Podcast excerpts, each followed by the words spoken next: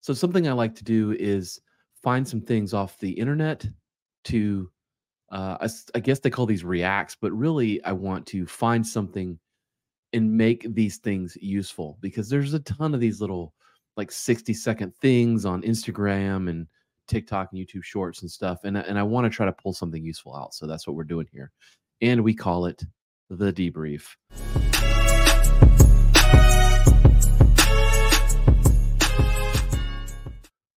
So let's go with this first one.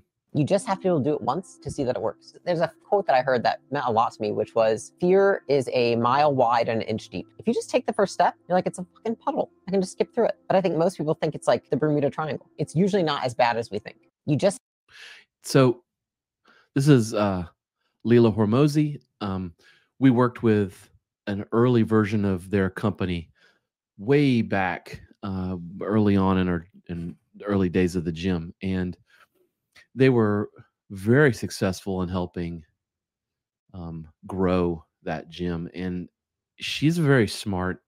She gets overshadowed, I think, by her husband Alex Hormozi.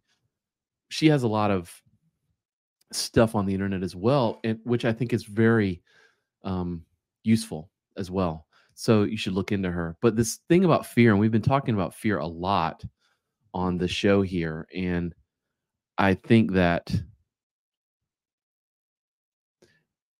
that it's very poignant to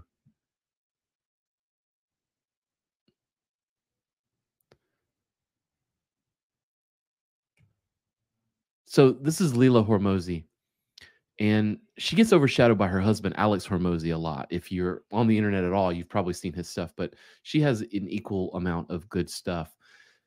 And this discussion about fear, um, yeah, let's listen to it. have to be able to do it once to see that it works. There's a quote that I heard that meant a lot to me, which was fear is a mile wide and an inch deep. You What a great quote. Fear is a mile wide and an inch deep.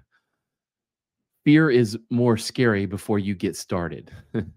just take the first step, you're like, it's a fucking puddle. I can just skip through it. But I think most people think it's like the Bermuda Triangle. It's right? We think that usually not. when we